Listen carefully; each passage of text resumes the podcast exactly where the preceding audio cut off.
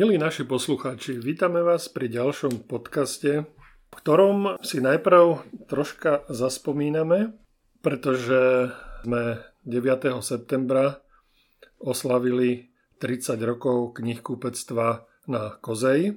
Bol to veľmi príjemný deň, ktorý sa vlastne pretiahol až do neskorej noci, pretože sme mali otvorené až do polnoci, čo využilo veľa našich zákazníkov, z čoho sme mali veľkú radosť. Nie len, že sme predávali knižky, ale bol tam sprievodný program a ten sprievodný program vlastne pozostával z toho, že osem ľudí oslovených čítalo zo svojich obľúbených knížiek a bol to ten formát, ktorý poznáte pod názvom Doslova zalúbený.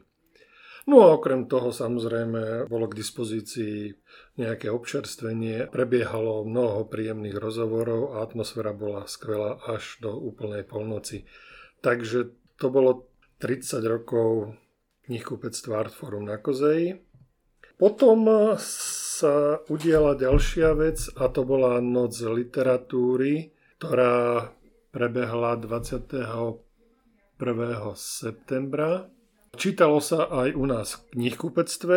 Konkrétne Sidi Tobias čítala z knižky, ktorá sa volá Frida od Niny Greenfieldovej. Neviem, či ste túto knihu už čítali, alebo ju vôbec nepoznáte. Ja len pripomeniem, že sa jedná o príbeh, ktorý vychádza z reálnych udalostí. Je to teda príbeh Fridy, ktorá sa narodila v roku devätnásť nula osem v Rakúsko-Uhorsku a väčšinu svojho života prežila na území dnešného Slovenska. Už v mladosti sa prejavovala jej neskrotná povaha a neochota podriadovať sa autoritám. Dostala sa na tzv. Zlé chodníčky a pretlkala sa životom, ako vedela. No a kam sa uberal Fridin príbeh? No to sa dozviete vlastne v tejto knihe. Druhým čítajúcim bol Matej Marušin, ktorý čítal z knihy Luanda Lisabon Raj, čo je úplná novinka, dostali sme ju len nedávno. A vydal ju Portugalský inštitút. Autorom je Pereira de Almeida a preložila to Silvia Slaničková. Je to, táto kniha vlastne prináša taký intimný rodinný príbeh. Témy sú e, hľadanie si miesta a svojej identity v cudzom svete, z čoho vyplýva, že to je vlastne príbeh e, emigrantov, ktorí... Emigrantov z Angoly? Z Angoly, že? Áno, to som rozmýšľal, povedal. Že odkiaľ vlastne. Áno, emigrantov z Angoly, ktorí prídu do Portugalska a ktorí... No, ale to je tak vlastne, že... Časť rodiny tých emigrantov zostala vlastne v Angole a časť rodiny teda odišla do toho Portugalska. No, nájdu si tam miesto v nejakej chudobnej štvrti, ktorá sa volá Raj, čo je trocha taký ironický názov, dalo by sa povedať. No a tu sa snažia proste nájsť svoje šťastie, no. Snažia sa nájsť svoje, svoje miesto pod slnkom, jak sa hovorí. Ja som včera, iba preruším ťa, prepáč, mm-hmm. ja som včera listovala v tejto knižke, ako som tu bola večer a mne sa hneď, že prvá kapitola a začiatok, že ak sa príbeh ponáša na telo zvieraťa, môže sa začať od päty.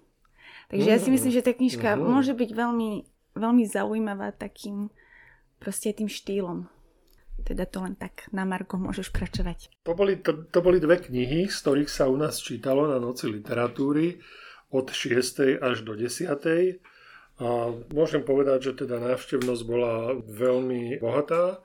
Na každé čítanie prišlo veľa ľudí a nielen, že sa bavili interpretáciou vlastne ukážok v podaní teda Sidi Tobiasa, Mateja Maruščina, ale, ale mali k dispozícii vlastne aj knihy, nielen tieto dve, ktoré, o ktorých sa čítalo teda u nás, ale aj ostatné knihy, ktoré sú momentálne dostupné a z ktorých sa čítalo na iných miestach počas Noci literatúry. A dokonca sme tu mali aj toho Ženy, muži a zvieratá od Pupalu, ktorá je inak úplne vypredaná. No, áno. Takže áno, keby áno. mal ešte niekto záujem áno. o túto knihu, tak ešte pár kúskov z nej máme. Zostalo ešte. Ešte nám zostalo, hej. No a ešte do tretice vás chcem upozorniť na akciu, ktorá sa bude konať v Goetheho inštitúte a síce príde Judith Herman do Bratislavy, teda ona príde aj do Trnavy, aj do Žiliny, ale teda príde aj do Bratislavy. V Bratislave bude teda v tom Goetheho inštitúte bude dvadsiateho siedmeho deviateho a tá beseda s ňou sa začína o osemnástej hodine a, a samozrejme diskutovať s ňou bude Michal Hvorecký, ktorý aktuálnu Hermanovej knihu Domov, ktorú sme vydali my ako Artforum, preložil.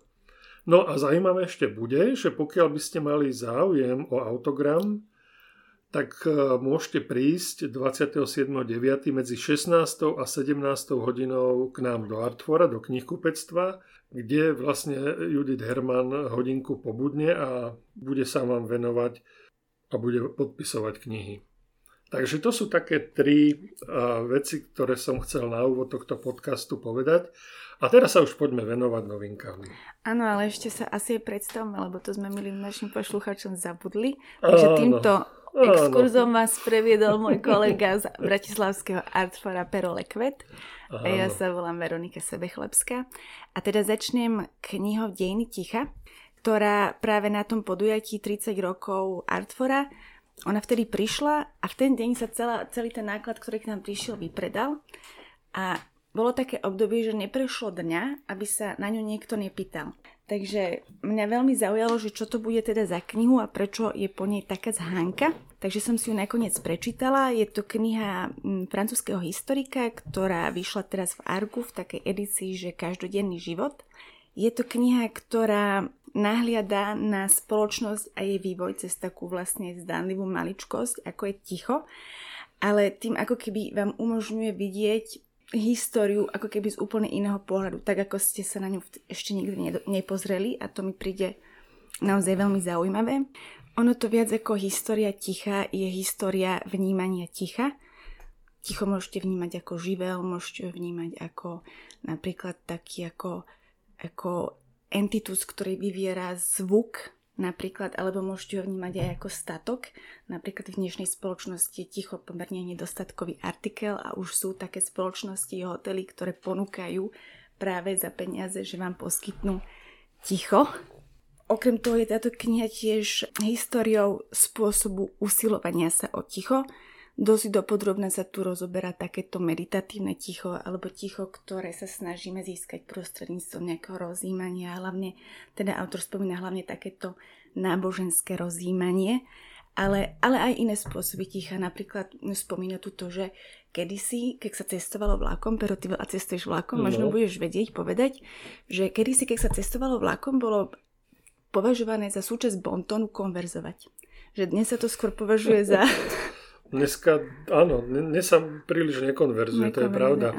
Väčšinou všetci majú pred sebou svoje telefóny, iPhony a ja neviem čo všetko a, a jednoducho si tam niečo riešia. Ale málo kedy som zažil, že by prebiehala nejaká konverzácia ano. v kupe alebo teda v, v tom vozni.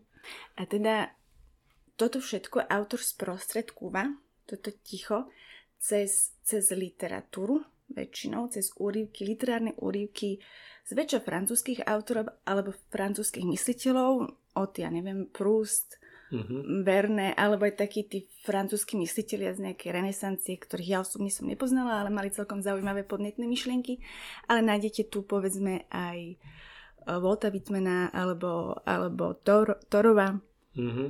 Vždy sú to také krátke úryvky, ktoré hovoria o tichu a o, o tom, ako ticho vnímal ten človek v tej danej dobe. A týmto vlastne ako keby ilustruje. Mňa osobne asi najviac zaujala prvá kapitola, prvé dve kapitoly, ktoré hovoria o špecifickom tichu miest alebo nejakých konkrétnych budov. Napríklad, toto sa mi strašne páčilo, že podľa Rilkeho existuje v pokoji iný špecifický druh ticha, takové, ktoré, nas, ktoré nastane, keď susedia prestanú delať lomos. No. Toto je môj úplne najobľúbenejší druh ticha. V panelových domoch bolo úžasné, keď niekto začne vrtať, ono to vlastne stále funguje. V paneláku proste, keď niekto začne vrtať, tak to počuje ano. Celý panelák. Ale to je neuveriteľné. Takže od Rilke až po dnes. Ale aj ostré hádky, samozrejme, ano, ano. Počuť. Nie sú to nejaké nie len, mechanické nie nástroje. Hádky, ale... Potom tu napríklad Viktor Ugo spomína Pokoj mladé dielnice, ktorá je ponorená do svojej práce. Spomína sa tu Ticho snehu, Ticho rašteliniska, Ticho púšte, Ticho určitého špecifického domu v Brugách. Proste je to uh-huh, také, uh-huh. a vždy, vždy cez proste nejakú takú tú ukážku. Tiež ma veľmi zaujali pasáže, ktoré hovoria o veľavrávnom mlčaní Boha, toho starozákonného Boha, ktorý uh-huh. ako tu on tak dokladá, že on toho veľa nenahovoril, ale ako keby stále tým mlčaním viac cítiť tá jeho prítomnosť. Uh-huh. A, a možno, že aj taká znepokojivá prítomnosť, aspoň ja som to tak pochopila z tej knihy, ale môžete si to možno inak interpretovať. Tiež je tu veľmi zaujímavé, že ticho malieb. Ty si tiež akože celkom maluješ, takže možno, že tiež budeš vedieť k tomu povedať, že niektorí hovoria, že vlastne to plátno je ako keby také ticho, ktoré ty zaplníš niečím, nejak, niečím, čo je stále ticho, lebo ako keby tá malba je stále iba vyjadrením ticha. Mm, doteraz som to takto nevnímal. Mm-hmm. Keď som, teda ja osobne, keď som mm-hmm. maloval, tak som si vždy nejakú hudbu k tomu púšťal. Hej. Teoreticky by som mohol malovať v tichu, hej, hej. ale mňa tá hudba aj troška An, inšpirovala k tomu, ako sa tá malba potom vyvíjala mm-hmm. mnohokrát. Takže ja som to považoval ako za súčasť, súčasť. Inšpirácie. Mm-hmm. A to závisí. A toto tam vlastne tiež spomína, že dnes úplne inak vnímame to naplnenie toho ticha, ako to bolo kedysi, lebo napríklad dnes máme tú instantnú hudbu stále, že si ju môžeme pustiť, kedysi si si proste nepustil no, tak no, hudbu. To je fakt, no. Takže toto sa tam spomína. A vlastne ja som čítala recenziu, ktorá sa sťažovala na to, že vlastne ako keby tam chýba taká systematičnosť tej knihy a taká možno, že väčšia odbornosť v tom, že čo je to vlastne to ticho. Ale mne príde, že to nie je chyba, že táto kniha ti nemá pomôcť pochopiť ticho, ale má ti pomôcť ho lepšie si vychutnávať. Mm-hmm, Takže v tom je tá kniha mm-hmm. veľmi fajn. A má len takých veľmi slušných malých deväťdesiat stránok, takže to je akurát, myslím, že na knihu, ktorá je viac menej vystavaná z úryvkov iných literárnych diel. Áno, možno, že kniha o tichu si ani nejak nezaslúžiš. Ale po, popísalo sa náhodou, on tu spomína aj takých autorov, ktorí pak že popísali také väčšie ale, veci je, o jasné, tichu, takže bol, dá sa o tom. To bol len taký joke. Ja viem, ja viem. Ale práve to ma prekvapilo, že dá sa o tom. Hey, hey, a dokonca hey. Tam boli také, že kniha o tom, ako Flaubert píše o tichu. Mm-hmm, že mm-hmm. aj takéto... Mm-hmm. maličké, ako keby také minoritné záležitosti Jasne, existujú. Skôr by to mohlo pôsobiť ako návod, že keď ano. Vás zaujímajú veci o tichu, alebo ano. Texty o tichu, texty. Tak sa môžete ano, kľudne, ano. Týmto smerom posunúť a, a u týchto autorov proste ano. Nájdete ďalšie rôzne pohľady na ticho. Áno. Mhm. Dobre. Ja by som začal teda s beletriou. Ja som si rozčítal knihu od Daniela Kaca Keď Pradedo lyžoval do Fínska, no, odporúčal mi kolega Denis Mačor, ktorý o nej napísal aj recenziu a teda veľmi mi ju chválil. A, a mal pravdu, no. Ja, teda, ešte som mu neprečítal celú, ale už, jak som sa pustil proste do nej, tak hneď som cítil proste tú, tú energiu toho rozprávania a ten humor, to všetko. Veľmi dobre to je napísané, no. A teda pri tom, ako budem rozprávať o tej knihe, tak budem aj troška citovať z tej Denisovej recenzie. Predsa len on už to má zmáknuté a keďže tu nie je, tak si dovolím pár vecí, pár myšlienok, ktoré vložil do svojej recenzie. No v každom prípade teda o čo sa jedná. Ide o príbeh človeka, ktorý sa volá Beno. Je to človek malého vzrastu, myslím, že vyrastol len do výšky stopäťdesiat centimetrov. A teda a nie je to príbeh len jeho, ale celej jeho rodiny a odohráva sa to teda na pozadí dejín dvadsiateho storočia. Dá sa povedať, že nie je to nejaká depresívna kniha, hoci, hoci sa ten príbeh odohráva aj na pozadí vojnových konfliktov. Beno, keď bol mladý, tak vtedy sa dostal, teda zobrali ho do služby za vojaka, hej, a vtedy sa odohrávala rusko-japonská vojna, ktorú sám samotný autor hneď označil pojmom, že to je teda úplne zbytočná vojna. No a v podstate samotný autor sa vlastne stotožňuje ako keby s tým svojím Benom, lebo on vlastne v tej knihe vystupuje ako vnúk toho Bena. Hej. No a vlastne je ako, ako keby jednou z postav tej knihy. No. No, je tam veľa, veľa motívov zo Starého zákona, pretože tam on veľmi, teda on bol obľúbený, ten Beno, hoci zo začiatku bol, všetci si s neho robili srandu, ubližovali mu, robili mu proste zle. A on potom nejak sa snažil získať medzi tými ostatnými vojakmi, ktorí boli rôznej národnosti, teda bol dosť také multikultúrne prostredie to tam bolo. No a snažil sa získať nejaký rešpekt a začal čítať, začal čítať zo Starého zákona tie príbehy a čítal ich takým spôsobom a tak presvedčivo, že tých ľudí veľmi zaujal tým svojim prednesom a oni na oplátku sa mu zase snažili ho naučiť veci, ktoré dovtedy nevedel. Tak niekto ho naučil jazdiť na koni, niekto ho naučil šermovať, niekto ho naučil taký ten pohľad, ktorý zabíja. A podobné veci. No. To by sa mi zvyšlo. Vzniká tam veľa takých, nielenže dramatických, ale aj takých komických udalostí a takých príbehov a rôznych takýchto záležitostí. No, no a tento Beno mal uh, teda uh, otca, ktorý bol odvlečený uh, na Sibír do nejakého vyhnanstva, samozrejme, jak to uh, v Rusku zvyklo byť. A po nejakých rokoch strávených v tom vyhnanstve sa rozhodol, že teda na lyžiach, na lyžiach sa z toho vyhnanstva vráti do Fínska, kde vtedy žila tá jeho rodina.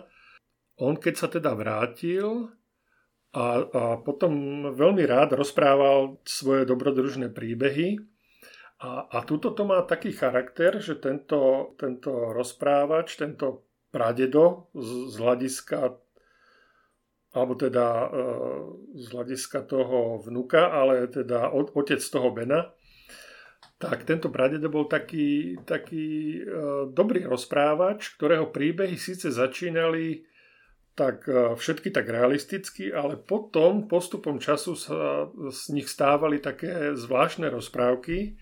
A to aj Denis si všimol a mňa to tiež nie tak upútalo, že ono to má takú tú podobnosť s Veľkou rybou od Daniela Valasa.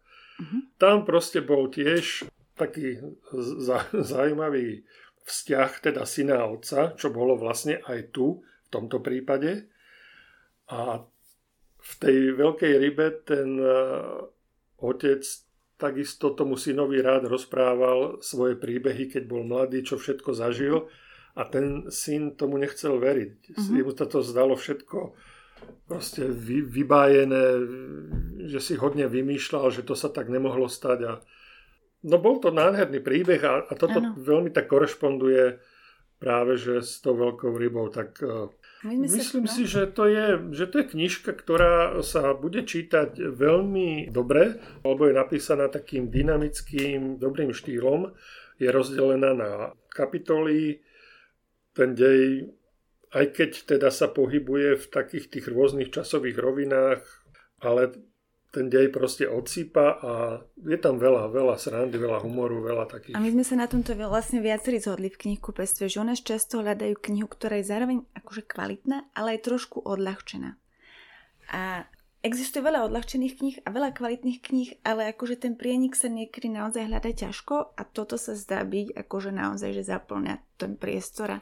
Áno, lebo tá samotná téma, ona by mohla byť tak, braná tak vážne, ano. Lebo predsa len vojnové konflikty a ano, tieto ano. záležitosti, to není nič veselého, ale ako napríklad aj ukázal Joseph Heller vo svojom románe Hlava dvadsaťdva, Tak aj počas tej vojny sa dejú také rôzne bizarné a, a, a zaujímavé vtipné veci.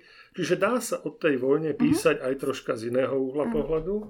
A Daniel Kac si myslím, že sa tiež snažil do toho vložiť hodne humoru a proste si tak uťahuje z hocikoho a z hocičoho. Takže je to také fajn. No? Je to, dobre, je to ja dobré čítanie. Ja som to no? už začala čítať a páčilo sa mi to. Dostala som sa...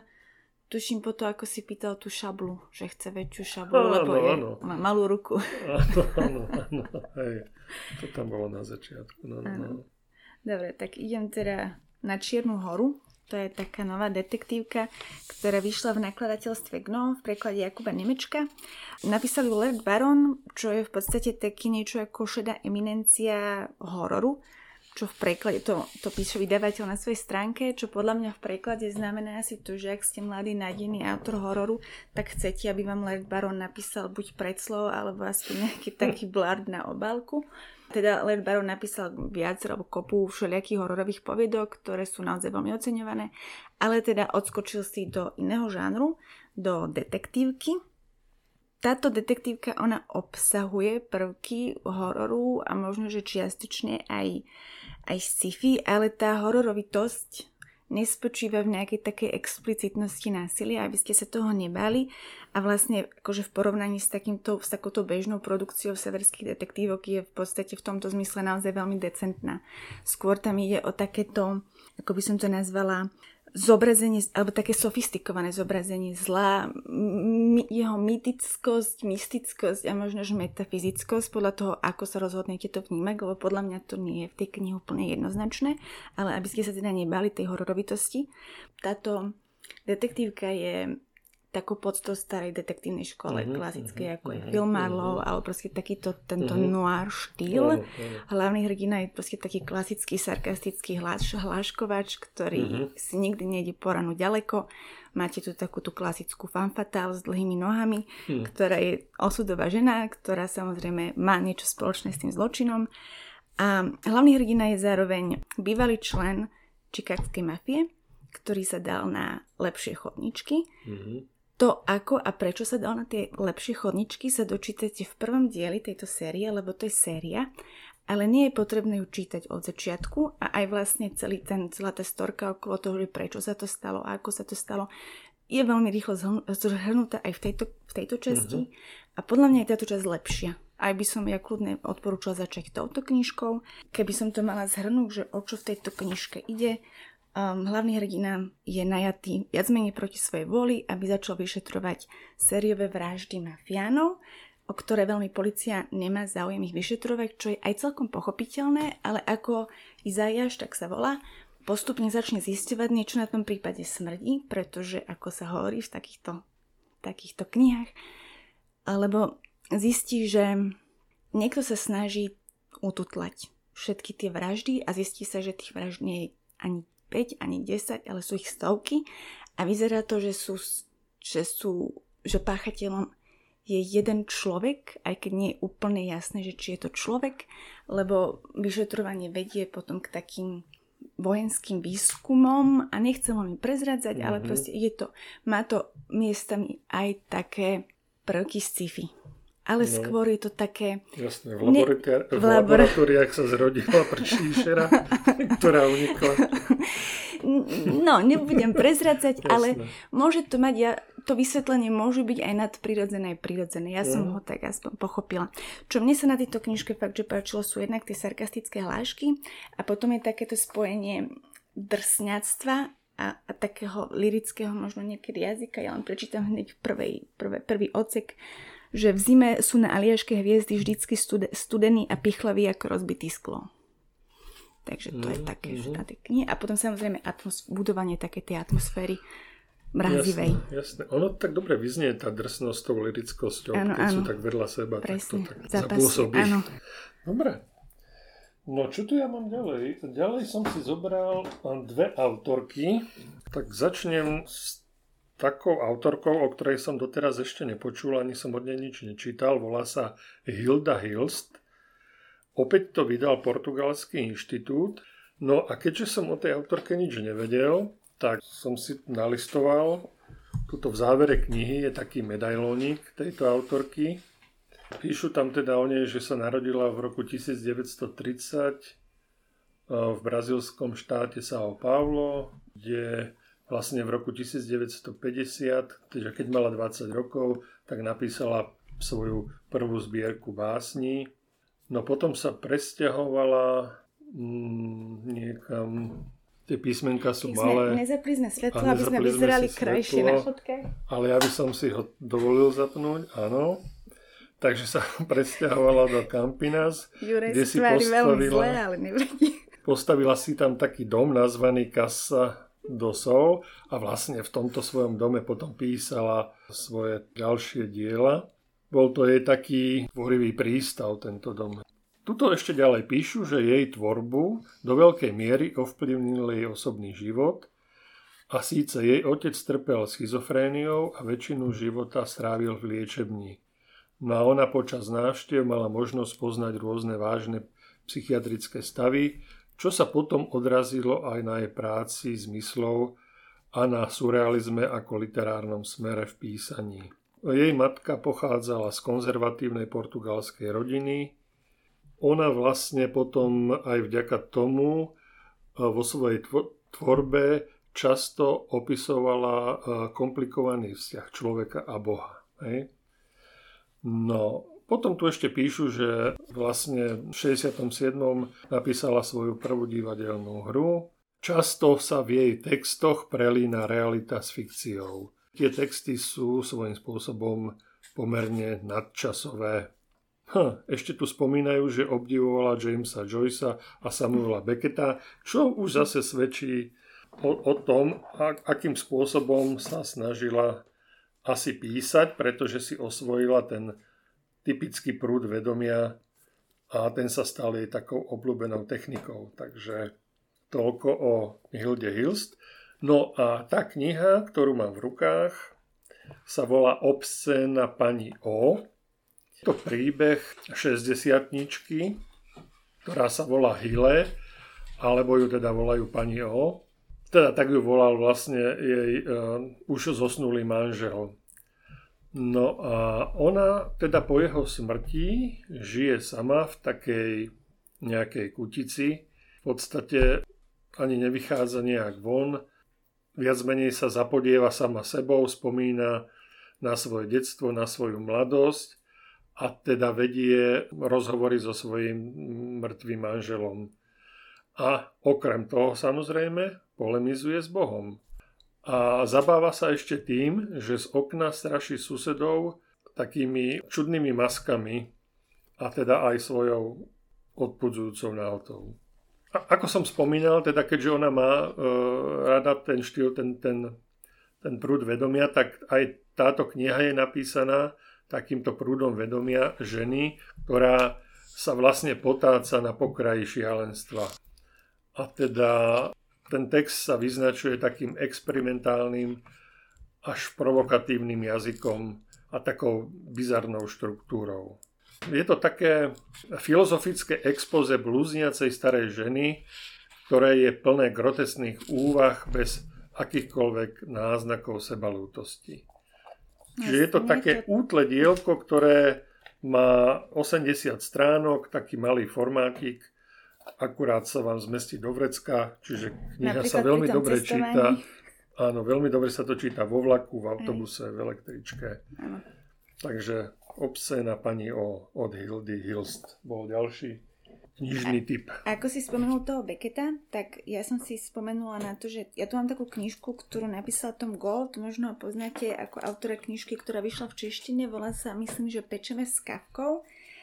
A teraz mu vyšla nová knižka, ktorá je ale iba v angličtine, v preklade sa to volá, že Pomsta knihovníkov, lebo Tom Gold je autor komiksov a, a ilustrátor, ktorý vo svojich dielách, tých takých svojich komiksových stripoch ironizuje svet kníh, milovníkov kníh, autorov kníh, vydavateľov kníh a vlastne jeden z tých stripov, ktoré v tejto knižke nájdete, je taký, že Beckettov veľký adventný kalendár a nájdete tam také okienka, akože otvoríte okienko a je v ňom, že je opustený bicykel.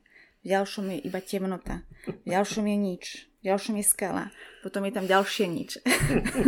Takže tento druh humoru nájdete v tejto knižke. Ešte jeden strip vám poviem, ktorý sa mi strašne páčil, o, o algoritme na písanie románov, ktorý ešte síce nenapísal žiaden román, ale už stihol vygenerovať niekoľko sériu e-mailov na vydavateľa, ktorému vysvetlil, že už, už to určite o chvíľku bude. Takže ak, akože tie jeho, jeho vtipy sú takéto milé a podľa mňa pre každého milovníka kníh akože je to také pohľadenie, ktoré keď si len tak otvoríte a nájdete tam takéto poklady. Takže Tom Gold a The Revenge of the Librarians, alebo teda Pomsta knihovníkov. Áno, to sú skvelé knihy, ktoré môžete otvoriť kdekoľvek, nemusíte ich čítať do začiatku ano. do konca, ale máte zrovna náladu, kde ich otvoríte, tam sa začítate. Áno, presne. To je skvelé, no. Dobrý tip. No, ja sa vrátim k tej druhej uh, autorke, ktorú som si vybral uh, z nášho pultu. A je to Denisa Fulmeková, ktorá má novú knihu s názvom Úzkosť. Vydava, vydalo ju vydavateľstvo Slovart. No je to taká novela o žene, ktorá sa už nachádza v pomyselnej druhej polovici svojho života. Hej. To je také zaujímavé, že keď tak človek akože stárne, tak začne tak uvažovať nad takými vecami, že... Hm, koľko už mám za sebou a koľko mm. mám ešte pred sebou. Ja som si teraz práve zamyslela, že kde, kde už je tá druhá polovica, že či už som tam, ale nie. No veď toto, toto, to sú tie veci, hej. Človek nikdy nevie, hej. No, to je vlastne zase... áno. Ďalšia vec je, no chceli by sme vedieť, kedy zomrieme presný deň, ja určite nie. Ale možno, že niekto by to chcel vedieť. No a táto žena sa teda nazdáva, že sa nachádza už teda v tej druhej polovici svojho života. Dá sa dedukovať, že koľko by tak mohla mať rokov, pretože má desaťročnú dcéru. Mm-hmm. A ja by som jej tak typoval, že bude niekde po štyridsiatke. Mm-hmm. Má teda manžela. Teda je, zároveň je teda matka manželka. Samozrejme ešte stále je dcéra, pretože má aj matku, aj svojho otca. S ktorými má taký... No, komplikovaný vzťah, však áno. Ktoré dieťa nemá s rodičmi komplikovaný vzťah. A hlavne, keď tí rodičia už sú v tom dôchodkovom veku, však ona tam myslím spomína, že už spolu žijú vyše päťdesiat rokov. No a už, už, už ten ich život, ich spolužitie je tiež mm-hmm. také hodne komplikované. Trpia všelijakými zdravotnými problémami a čo ja viem čím. A, a teraz napríklad ona príde no, k ním na návštevu a matka musí sa s nami najesť alebo ja neviem niečo podobné a ona proste nemá chuť na žiadne jedlo a tak ďalej. A hneď sa spustí proste nejaká vec. No ale teda táto, táto žena, povedzme nazvime ju žena v strednom veku, mm-hmm. ktorá začína, teda začína, no ona začína vlastne uvažovať o tom, že Už, už sa blíži teda možno ten, ten vek, kedy už budeme, kedy už to telo povedzme nefunguje tak, jak by malo, keď už začneme pociťovať rôzne príznaky stárnutia a tak ďalej. No a, a, a ona teraz vlastne uvažuje nad všelijakými tými vecami súvisiace s týmto a so životom ako takým. A a trpí rôznymi obavami samozrejme a neistotami a vlastne tými úzkostnými stavmi, jak podľa toho názvu, že to bola úzkosť, že trpí týmto všetkým. No a teraz snaží sa nejakým spôsobom vysporiadavať s tým svojim životom. Snaží sa to, nejak sa to snaží, jak by som to povedal, no, stráviť. Mm-hmm. Hej, snaží sa stráviť všetky tie veci a nie vždy sa jej to samozrejme darí a, a dokáže byť aj pekne nepríjemná voči svojmu okoliu, voči svojim priateľom, voči svojim rodičom, voči svojmu manželovi, voči... A je taká hej. zatrpknutá, alebo je to skôr také, akože je na ňu taký tlak a už to nezvláda? No, ešte, ešte som sa nedostal na úplný Dobre. koniec. Áno, tentokrát no, hovorím o knihách, ktoré som ešte nedočítal, čo je trocha, čo je trocha také... Mm, no. Je to vzrušujúce ešte o tom tak hovoriť. Ale ja len vychádzam aj z toho, však to, o, o čom ona píše, však to vidím aj okolo seba, mm-hmm. hej, že poznám ženu, ženy v jej veku a, a viem, ako, o čom rozmýšľajú, mm-hmm. ako sa správajú a čím všetkým prechádzajú. Koniec koncov som to dobre videl na svojej bývalej manželke, keď sa začala blížiť päťdesiatke, čo to s ňou robilo. No, skrátka, vieme, o čom je ten život a, a, a čo to robí s ľuďmi v určitom veku a, a o tom je vlastne celá tá kniha. Ako sa s tým, proste tá hrdinka, ktorá je zároveň, inak to som zabudol podotknúť, je spisovateľka, mm-hmm. čo zase u tej Fulmekovej evokuje troška takú tú autobiografičnosť, hej, že, ktorá sa tam nejakým spôsobom prelieva do tej knihy. A ešte treba povedať, že tá kniha vlastne sa odohráva v čase, kedy začal útočiť COVID, kedy tá pandémia sa... Čiže odohráva sa to vlastne tým pádom pred rokom alebo dvomi, hej, niekde tam sa to začína, lebo tam sa hodne spomínajú vlastne tie veci, aj to, že čo to robí s ľuďmi, hej. Tak, a ako vnímajú tie veci a, a, a všetko, čo s tým súvisí, tam sa to, v tej novele sa to vlastne tam aj premieta. Takže je to také aktuálne. Áno, je to, je to, je to veľmi aktuálne, hej. Okay, ale... Myslím si, že Denis sa to písala teda počas toho obdobia, kedy sme boli ja len rozmýšľam, a... či to chcem čítať alebo nie, že čo ma čaká a neminie, alebo či si to... No, človek by si to mal prečítať, aby bol na to pripravený. čo, čo, čo všetko sa môže s ním diať okay, v jeho hlave, v jeho hlave. Jak začne okay. fungovať a aké myšlienky prinášať a, a tak ďalej a tak ďalej. No. Ale myslím si, ja teda osobne si myslím, že je to skôr kniha určená pre ženy. Hej, mm-hmm. lebo primárne tam tí muži ja som sú... žena, akože.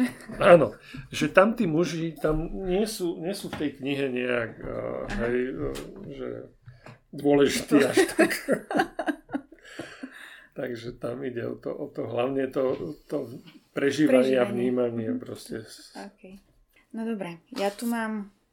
Ja tu mám takú knihu, ktorá je hitom posledného týždňa v tomto knihkupectve. Ona, ja si pamätám, ona prišla po veľkom náklade, lebo som to vykladala a ona po týždni už nie je. Tento kus, čo mám, som si kúpila a aj ten som už ledva uchránila, lebo som si ho, vieš, listovala, ako som, ako som bola za pokladnou a, a ledva som ho uchránila pred zákazníkmi, lebo všetci, všetci sa po nej pýtajú. A ja začnem teda tak zoširoka o nej rozprávať, pretože ja som minulý týždeň sa dostala k takej svojej detskej alebo mládežníckej klasike Sofín svet, taká tá klasika mm-hmm. história západnej filozofie a ako som ňou listovala, tak tam on ho tam ma zaujal taký jeho postreh, že dnes, že kým v minulosti filozofia odpovedala na také tie otázky, že kto sme, prečo sme, ako sme, dnes na také otázky odpoveda veda. Odpoveda na ne viac mikrobiológia a viac astrofyzika ako filozofia. To je taký na margo postreh. A do toho som sa mi dostala do ruky taká úplná novinka, ktorú máme na novinkovom pulte, volá sa, že čo je život. A je to taká utlá knižka letom svetom biológie od bunky cez genetiku až po prenos informácií. Napísali ju britský genetik a bunkový biológ, ktorý ináč získal aj Nobelovú cenu, myslím, za medicínu a fyziológiu. Uh-huh. Čo ma na tejto knižke ale zaujalo, je taká, na konci je taká úvaha o budúcnosti života a vedy a skúmania.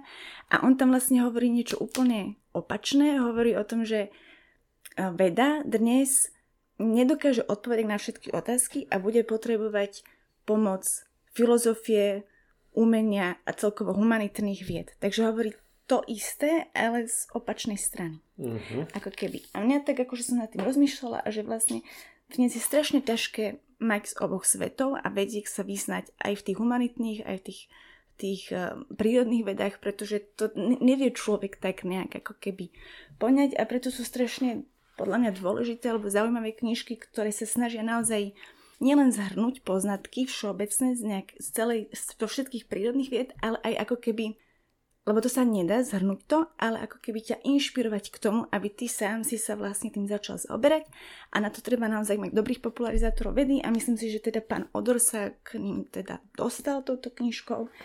Ja som si tu napísala, že čo všetko pán Odor je, lebo som si to nevedela zapamätať. On je dnes viceguvernér Národnej banky Slovenska, ale bol predtým členom Rady pre rozpočtovú zodpovednosť. A bol tuším, že poradcom premiérky a poradcom, neviem, rôznych ministrov. A teda táto knižka, že Rýchlo kurz geniality sa volá, vyšla v nakladateľstve N Presse, tak. a zahrňa témy od klimatických zmien, Big Bangu, fungovania mozgu, komárov, klebiet, finančnej gramotnosti, ako sa nestať obeťou finančného podvodu a všelijaké takéto zaujímavé témy. Ono je to rozdelené do siedmých takých akože siedmých okruhov. Mm. Áno, svetové megatrendy, fungovanie vesmíru, biologický mm. svet, rozumacit, ľudia a spoločnosť, technologická revolúcia, čísla a formy, fundovaný občan a spokojný život. Dokopy to má štyridsaťdva kapitol, pretože pán Odor je evidentne fanúšikom Douglasa Adamsa a aj sa snaží byť, alebo aj, aj mu to celkom ide, snaží sa byť taký odľahčený v tých témach, lebo ono je to aj pomerne miestami je náročné, on tomu aj priznáva, že sú tam niektoré kapitoly, ktoré sú náročné, on to tuším, že nejak označuje, že ktoré sú náročnejšie. Nemusíte ich čítať, nemusíte ich čítať do radu, môžete si to len uh-huh, tak proste uh-huh. otvoriť a keď vás to zaujíma, tak uh-huh. si to môžete prečítať. Ak vás to zaujíma naozaj, tak je vzadu potom odporúčaná literatúra, ktorá sa ďalej venuje tej téme a keď vás to nezaujíma, tak proste idete na ďalšiu. On to tam tuším, že hovorí, že je to ako bomboniera. Uh-huh. Uh-huh. A to sa mi tiež veľmi páči, že hovorí, že on vlastne sa snaží byť Vlastne robím marketing vedeckému mindsetu a svetonázoru. Že taký ten marketing, že vlastne ako keby sa snaží presadiť u ľudí, aby začali rozmýšľať trošku. No, prinútiť ľudí rozmýšľať, to je no, ťažká úloha niekedy. Ale ono to všetko súvisí samozrejme so vzdelaním a tak ďalej. No. A ešte spomeniem, lebo samozrejme on nie je odborníkom na toto všetko, ale on to tu má aj konzultované s rôznymi odborníkmi, mm, ako mm. Martin, Martin Možišata, myslím, že spomína Miroslava Beblavého, Richarda Kolára a tak ďalej, že má to aj tak skonzultované. Ona tá knižka, ak by tam neboli, neboli ale sú tam ilustrácie od Šutyho, uh-huh. pôsobila by možno trošku ako skripta, ale nemyslím si, že to je na škodu veci, že je to tak naozaj poňaté, naozaj zevrubne, akože uh-huh. sa snaží poňať toho veľa a robí to, robí to tak, ako by som to nazvala, systematicky. Áno, to je to áno, slovo, áno, ktoré som hľadala. Áno. No ja som čítal jeho vyjadrenie, že túto knihu by nikdy nenapísal, keby teda nebol ten COVID. Áno, áno. Že nikdy by na to nenašiel si čas. No ale teda počas toho, jak sme boli všetci v tých lockdownoch, ja neviem čo, tak mal času pomerne dosť a začal sa tomu venovať. A dobre, že hovorí, že COVID, lebo vlastne on to začal písať aj preto, že jeho dcéra akurát sa učila doma, keďže bol COVID a on bol svedkom vzdelávacieho procesu, ktorý ho šokoval, mm-hmm. takže on si povedal, že OK, ja chcem napísať niečo pre svoju dceru, aby, aby mala nejaký ten prehľad o svete, ale ako to začal písať, tak si uvedomil, že by z toho vlastne mohla byť aj kniha. Mm-hmm. No a keď sa bavím o týchto veciach, tak ja tu mám tiež takú ano. veľmi zaujímavú knihu a tiež sa to týka vedy, ale konkrétne sa to týka teda mozgu. Je to kniha od Davida Eaglemana, ktorého si možno budete pamätať. On napísal takú knihu, že Suma, čo je, čo je kniha o, o, o možnostiach posmrtného života, alebo jak by som to nazval. No, to bola veľmi, veľmi zábavná kniha, ja som sa tam strašne nasmial. A už presne neviem, koľko možností tam ponúkal, mm. že ako by mohol vyzerať posmrtný život. Ale bolo, bolo ich dosť. Keď ja som to čítal už tak hodne dávno. A, ja, a mi sa páčili také a... s tými baktériami, čo tam boli, tuším, že nejaké. Už to nespomínam, ale... No budem si to musieť aj. znovu pozrieť. Lebo fakt už som ju čítal hodne dávno. Aj, aj koniec koncov, aj táto jeho kniha Incognito, ona vyšla v prvom vydaní pred desiatimi rokmi. Uh-huh. A teraz vlastne ako keby vyšla znovu po desiatich rokoch, teda ako k desiatemu výročiu jeho prvého vydania. No a teda táto kniha Incognito má podtitul, že tajný život mozgu. O čom vlastne v tejto knihe ide, sa dá povedať v celku akože jednoducho, lebo teda on ako neurovedec sa teda zaoberá skúmaním mozgu a fungovaním mozgu a takýmito vecami. A teda on zhromaždil také tie aktuálne výsledky toho svojho výskumu a oni potvrdzujú teóriu, že mozog svoje operácie riadi inkognito. Preto sa aj tá kniha volá Inkognito. Teda väčšina jeho činnosti je teda neprístupná našemu vedomiu, ktoré si však vo svoj prospech pripisuje zásluhy, ktoré mu vlastne tým pádom neprináležia. Takže o tomto celom, ako je, že jak to celé funguje a prečo je to tak, jak to je a tak ďalej. Ale Samozrejme, že to není jediná kniha o mozgu, ktorú napísal, lebo tu som sa vzadu dočítal, že on teda tých kníh napísal spústu. A nie len, že, napís- že píše knihy, ale teda on píše aj také populárne články do takých novín, ako je New York Times, alebo New Scientist, alebo Discover Magazine a neviem, uh-huh. kde kade. A on je teda veľmi populárny, ale zároveň patrí aj, aj k takým najvýznamnejším tým neurovedcom súčasnosti. A on teda prednáša aj na Stanfordskej univerzite. No a popísal tých kníh e, zo pár, no.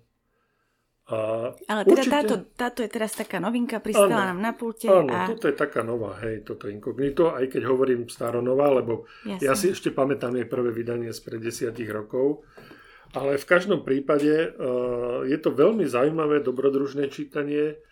A koho zaujíma, ako funguje mozog, a tak to rozhodne musí po tejto knihe siahnuť, lebo Eagleman je človek, ktorý to dokáže podať takým pútavým, zaujímavým spôsobom, ano. že človek až sa tají dých sa č- človeku pri čítaní. Super. Je to skvelé, no. Tuto som nečítala, tak si určite pozriem, lebo ja o mozgu čítam rada.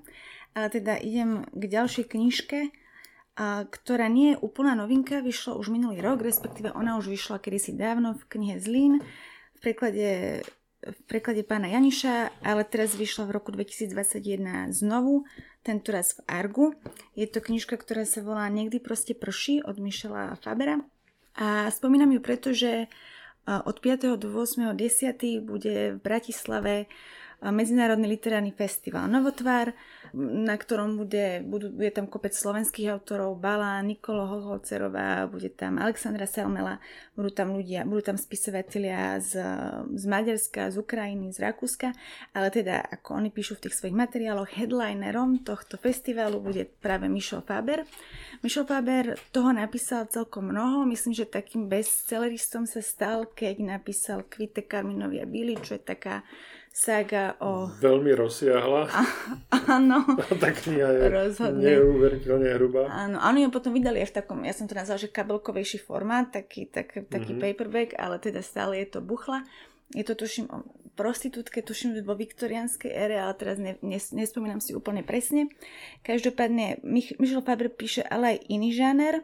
Ja som sa s ním stretla, keď som kedysi raz dávno videla film, ktorý sa volá Pod kožou, a ja som si ho pozrela, priznám sa, ano. kvôli, kvôli videl, Scarlett, videl kvôli Scarlett Johansson. Hej. A ja sa priznám, že ja som ten film, akože ja som vôbec nevedela, čo si o ňom mám myslieť, takže ja som si ho začala hneď googliť a, a tam som teda prišla na to, že existuje nejaká knižná predloha, že existuje to je nejaký uh-huh. Michel Faber, vtedy som si prečítala tú knihu, volá sa Pod kožou, ale o tej nebudem hovoriť, lebo to je kniha, ktorú si užijete, keď o nej neviete nič, nič a ani že žáner, ale samozrejme je to kniha, v ktorej idete do rizika, lebo nie je to úplne kniha pre každého.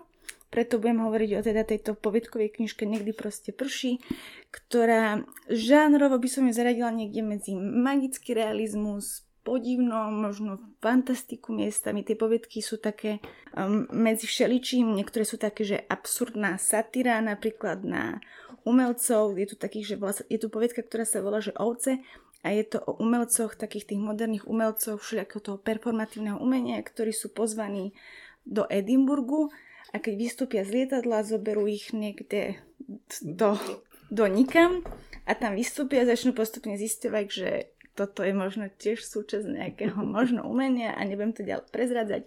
Potom je tu poviedka, ktorá napríklad fan, ktorá je skôr taká fantaskná o svete, ktorý ovládli morské tvory, ktoré sa dostali na súž. Je to taká snová, zvláštna poviedka. Niektoré poviedky ani nemajú že fantastické prvky, ale je v nich niečo také podivne znepokojivé. Mm-hmm, mm-hmm. A tie poviedky, oni nie sú že vypointované, ale zostávajú v človeku. Zostáva v nich práve, možno práve preto, že nemajú takú ostrú pointu mm-hmm. často.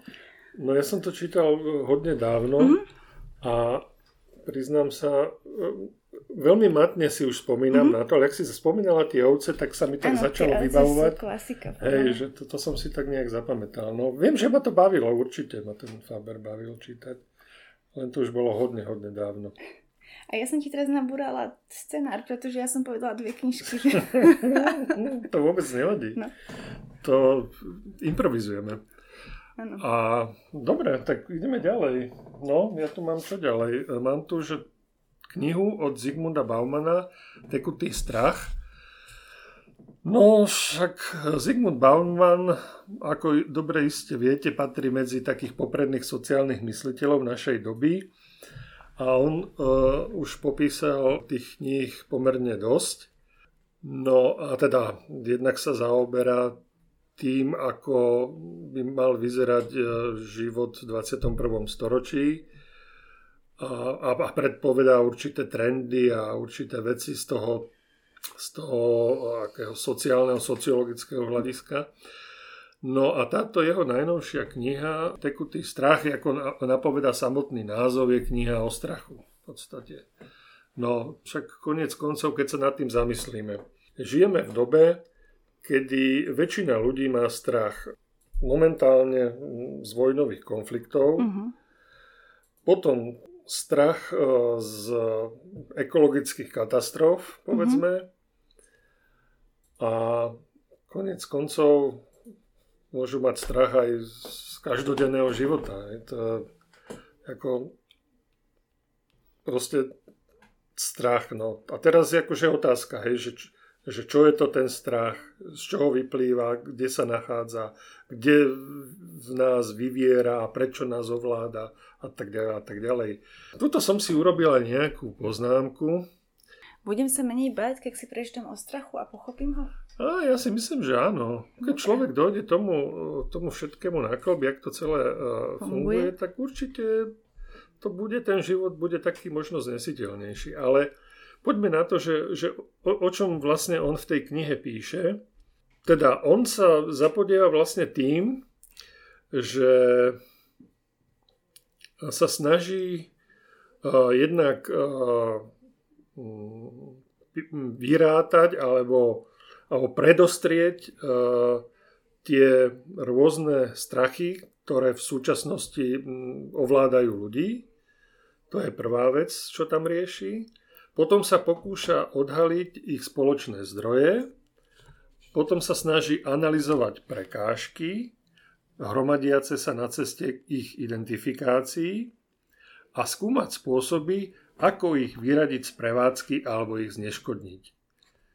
Čiže prostredníctvom svojho popisu, obáv a úzkosti, ktoré nás dnes ťažia, tak sa snaží upozorňovať na problémy, ktorými budeme musieť čeliť a riešiť ich po väčšinu tohoto storočia, mm-hmm. pokiaľ chceme, aby na, aby na jeho konci pociťovali naši potomkovia väčšiu istotu, než ju cítime dnes my.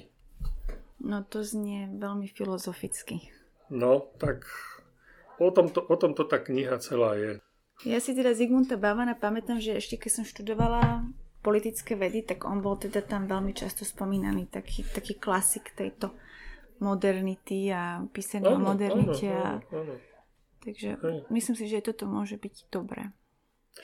No, myslím si, že každá jeho kniha je zaujímavá s tým, čo v nej vlastne uh-huh. ponúka.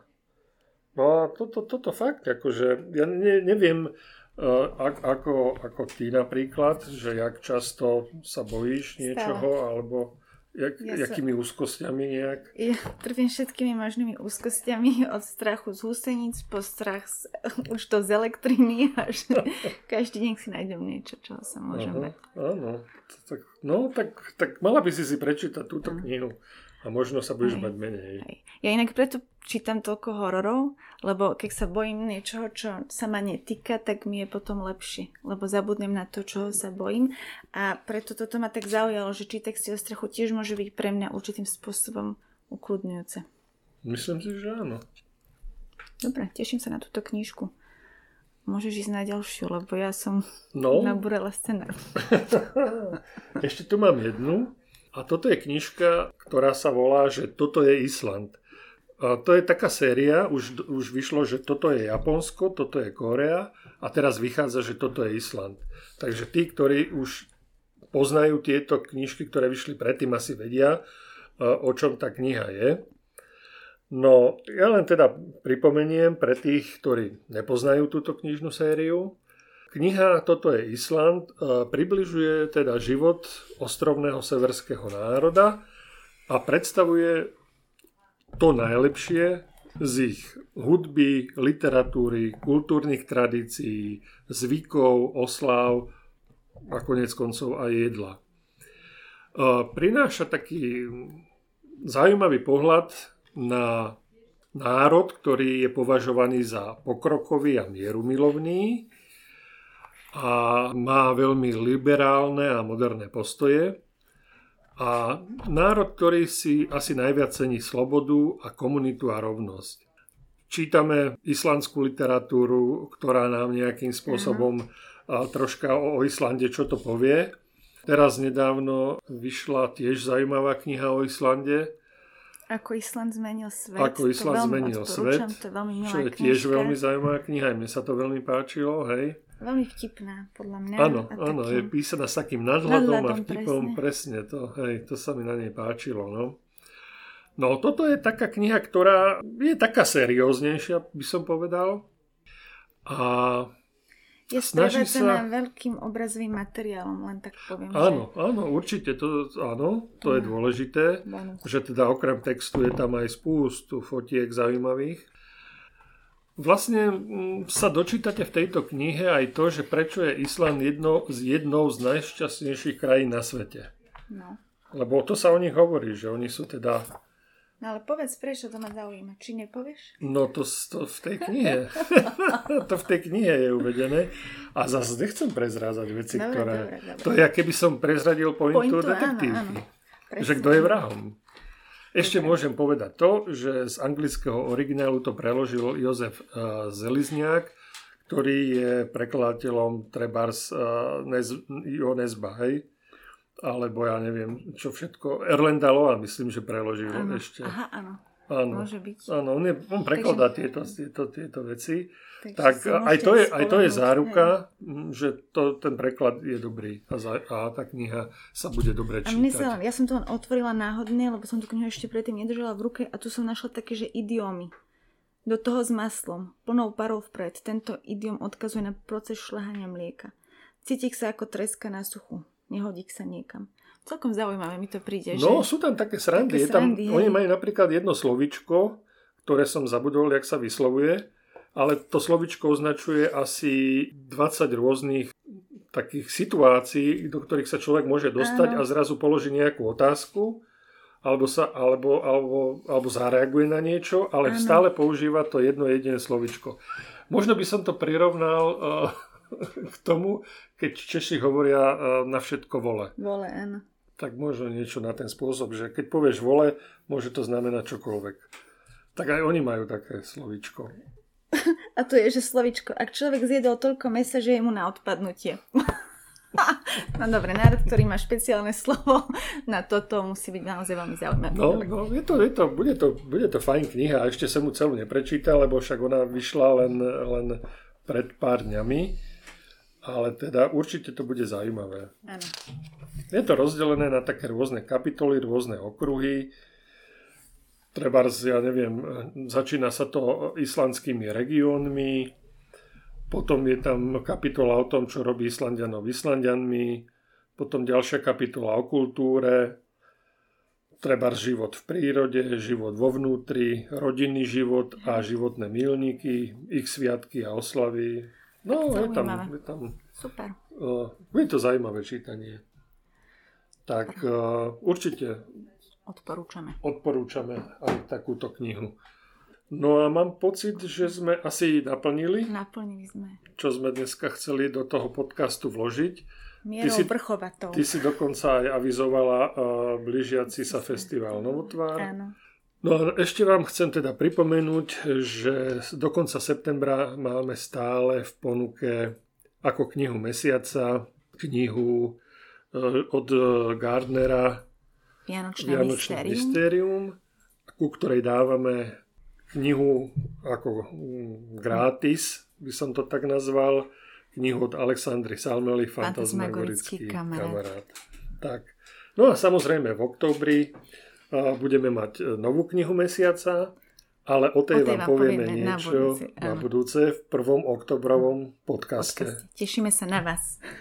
Dovtedy sa majte pekne.